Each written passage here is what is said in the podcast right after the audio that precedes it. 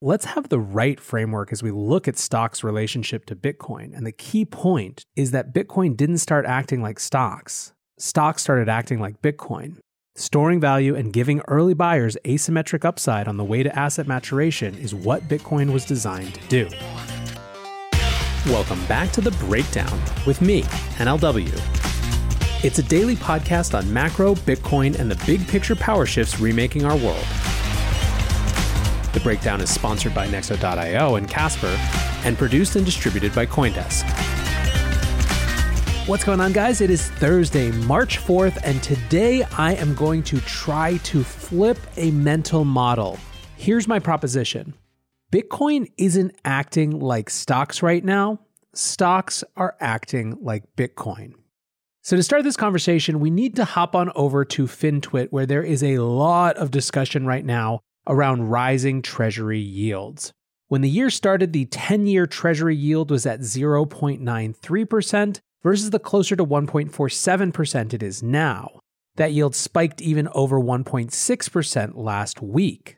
So, what is driving the rise of these Treasury bonds, this US government debt? In short, it's expectations of a stronger economy. Vaccines keep getting rolled out, with new ones coming on the market, which suggests that all American adults who want to can be vaccinated by basically the beginning of the summer. Simultaneously, you're seeing restrictions on businesses being rolled back. And the market doesn't believe, in effect, that the Fed is going to be able to keep rates as low as they've been or continue the sort of asset purchase programs to provide liquidity that they've been doing. Now, these rising treasuries have been causing havoc in the public markets. And part of the issue is valuations. The S&P 500 is currently trading at 22x expected earnings, which is close to the highest it's been in 20 years. In December 2009, 6 months after a previous recession, it was trading at 14x. What this means is that even small changes in the treasury yields, which is another way of saying small changes in how appealing bonds are as compared to stocks, can cause major spasms, particularly for tech companies which are trading at the highest earnings multiples. There is also, I should note, some real wildness happening in the repo markets. Repo stands for repurchase agreement, and repos are collateralized short term loans which help financial institutions keep money flowing and are used by the Fed to conduct monetary policy. Basically, the repo rate is a measure of financial institutions with cash willingness to lend on a short term basis. We saw an insane spike in September 2019 when the overnight repo rate rose as high as 10%, and there were still liquidity crunches. It seems like there's something big going on right now in the repo markets that we might need to discuss, but for the sake of this conversation, I want to keep it more broad. Basically, to sum up, treasuries are freaking equities out and even bringing Bitcoin into the conversation. A Coindesk headline article today reads Bitcoin hovers below 50K as traders await Fed's take on bond yields. Quote, According to ING analysts, comments that Powell is monitoring events in the Treasury market might be enough to calm things down, encouraging a return to a softer dollar.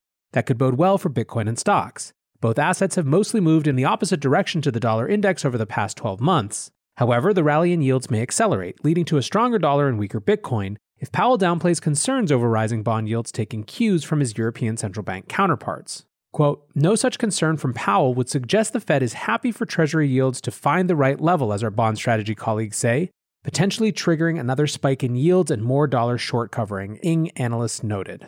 So, what do people think Powell is going to say in today's comments? Many think that Powell will try to convince markets that the bank will be ultra patient in any pullback of support for the economy. Some, like Bloomberg, don't think he'll explicitly say they're going to cap long term interest rates. Instead, most think that he will reaffirm the Fed's determination to meet their updated inflation and employment goals. Employment specifically has been the key here. Basically, the Fed has been more or less saying that they are willing to do whatever it takes until full employment is achieved. So even if it seems like markets are steaming, that's fine as long as they can get to full employment. They already previewed this position this week with comments from Fed Governor Lael Brainard, who said that the Fed has, quote, quite a lot of ground to cover to meet its objectives. Now, the question becomes what tools the Fed actually has.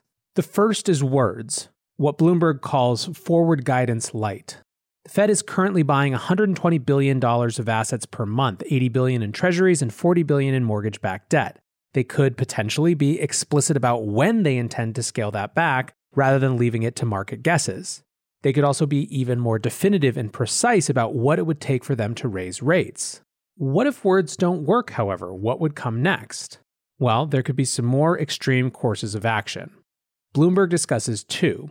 The first is a resumption of Operation Twist, in which the Fed would eliminate their holdings of T bills, which are shorter maturation of usually a year or less, and put money into longer dated securities.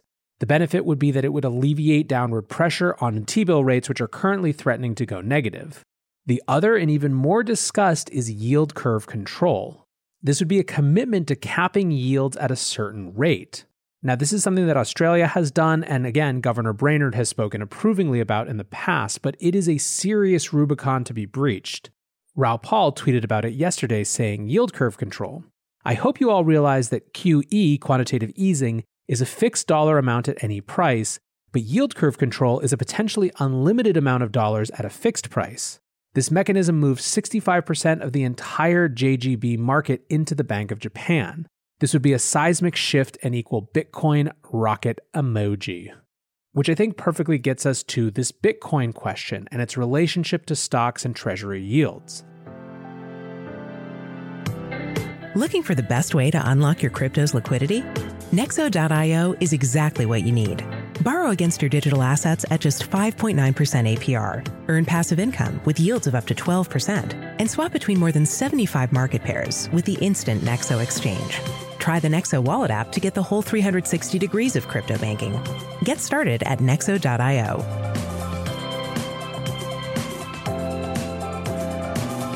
Until now, blockchain technology has been a series of compromises. No Layer 1 protocol exists in the market that supports everything enterprises, developers, and consumers need from decentralized applications. Meet Casper. Casper provides the blockchain ecosystem with a solution that makes no compromises around decentralization, security, or performance. Learn more at casper.network. A pretty fundamental question for this cycle has been Is Bitcoin a macro asset? Given the profile of who holds it and the growing interest of these types of institutions, the question may be better phrased to what extent and in what ways does Bitcoin act like a macro asset?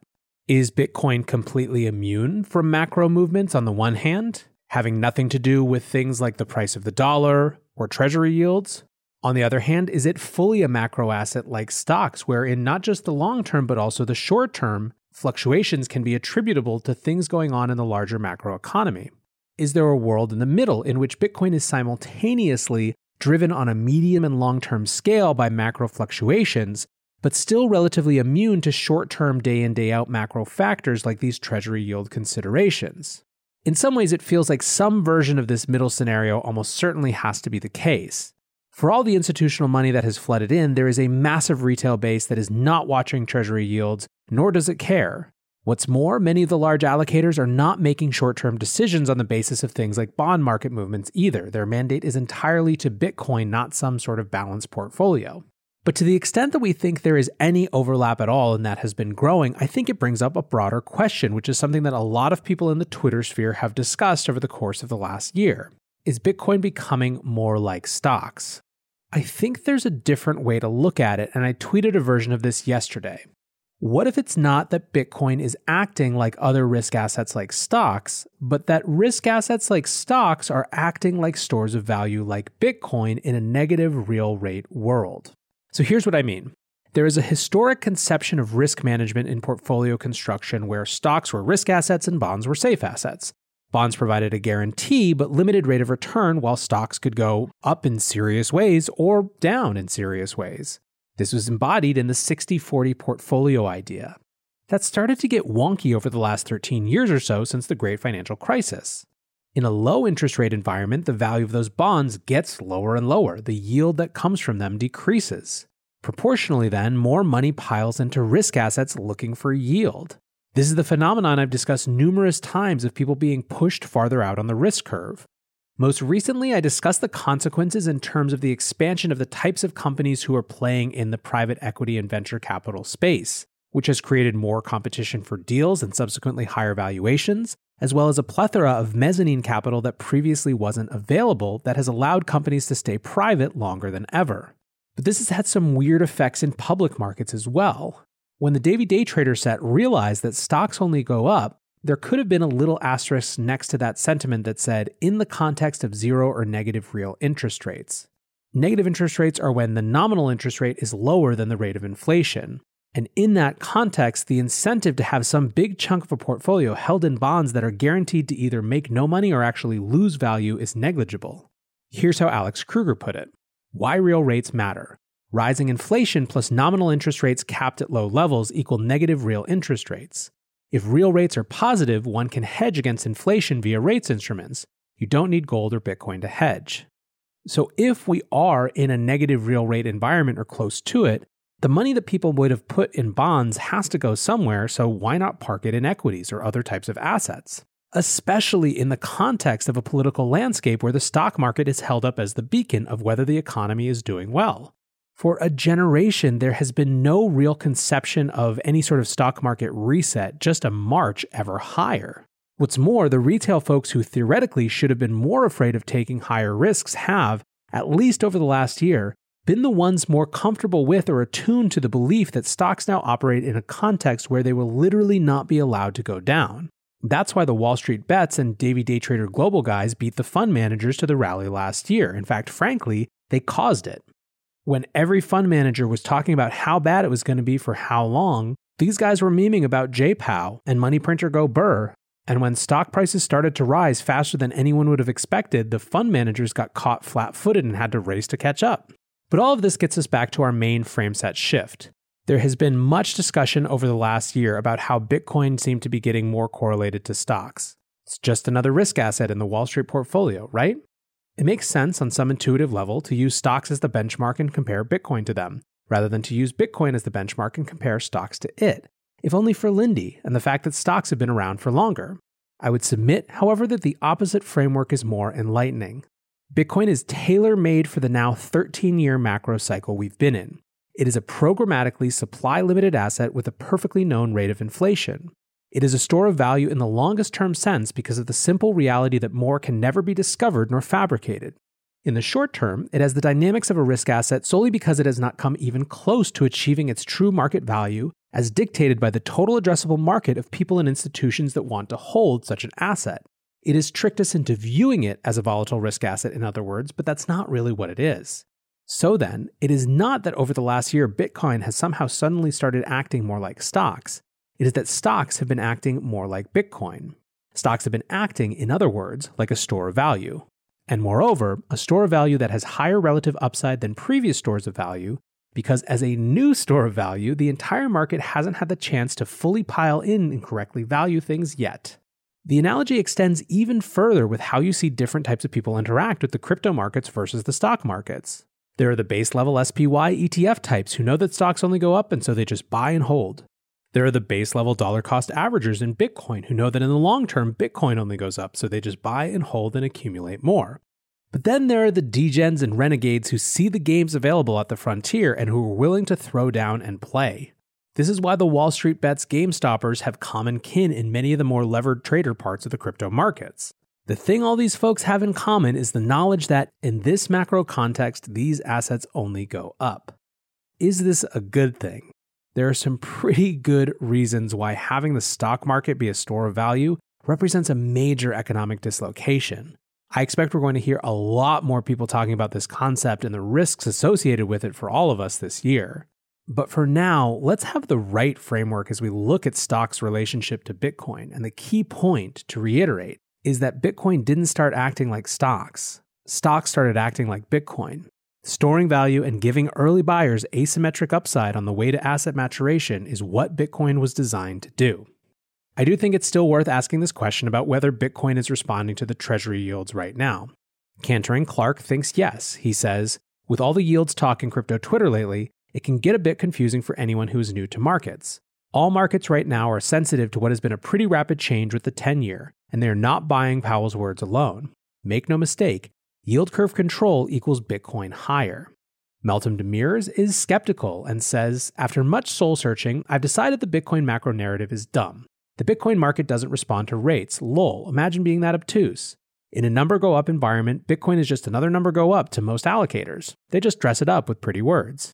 I don't actually think Meltem is saying something that different than above. The whole point is that we're in a number go up environment causing weird dislocations. I think, though, that Alex Kruger again gets it just a little bit more precisely. Prices tell you real rates have become a secondary factor for Bitcoin. Were that not the case, Bitcoin would be getting thrashed like gold is. Rising reals still represent a headwind by reducing institutional demand and negatively impacting risk sentiment. Fortunately, real rates are not the only variable. Many want to buy Bitcoin regardless of what rates are doing. Rates and government's response to COVID opened the adoption floodgates. You can slow the flow, but you can't close the dam. Anyways, guys, a little dense on the macro front today, but hopefully interesting, and hopefully that main frame shift is something that resonates. So I appreciate you listening. Let me know what you think on Twitter, on YouTube. Until tomorrow, guys, be safe and take care of each other. Peace.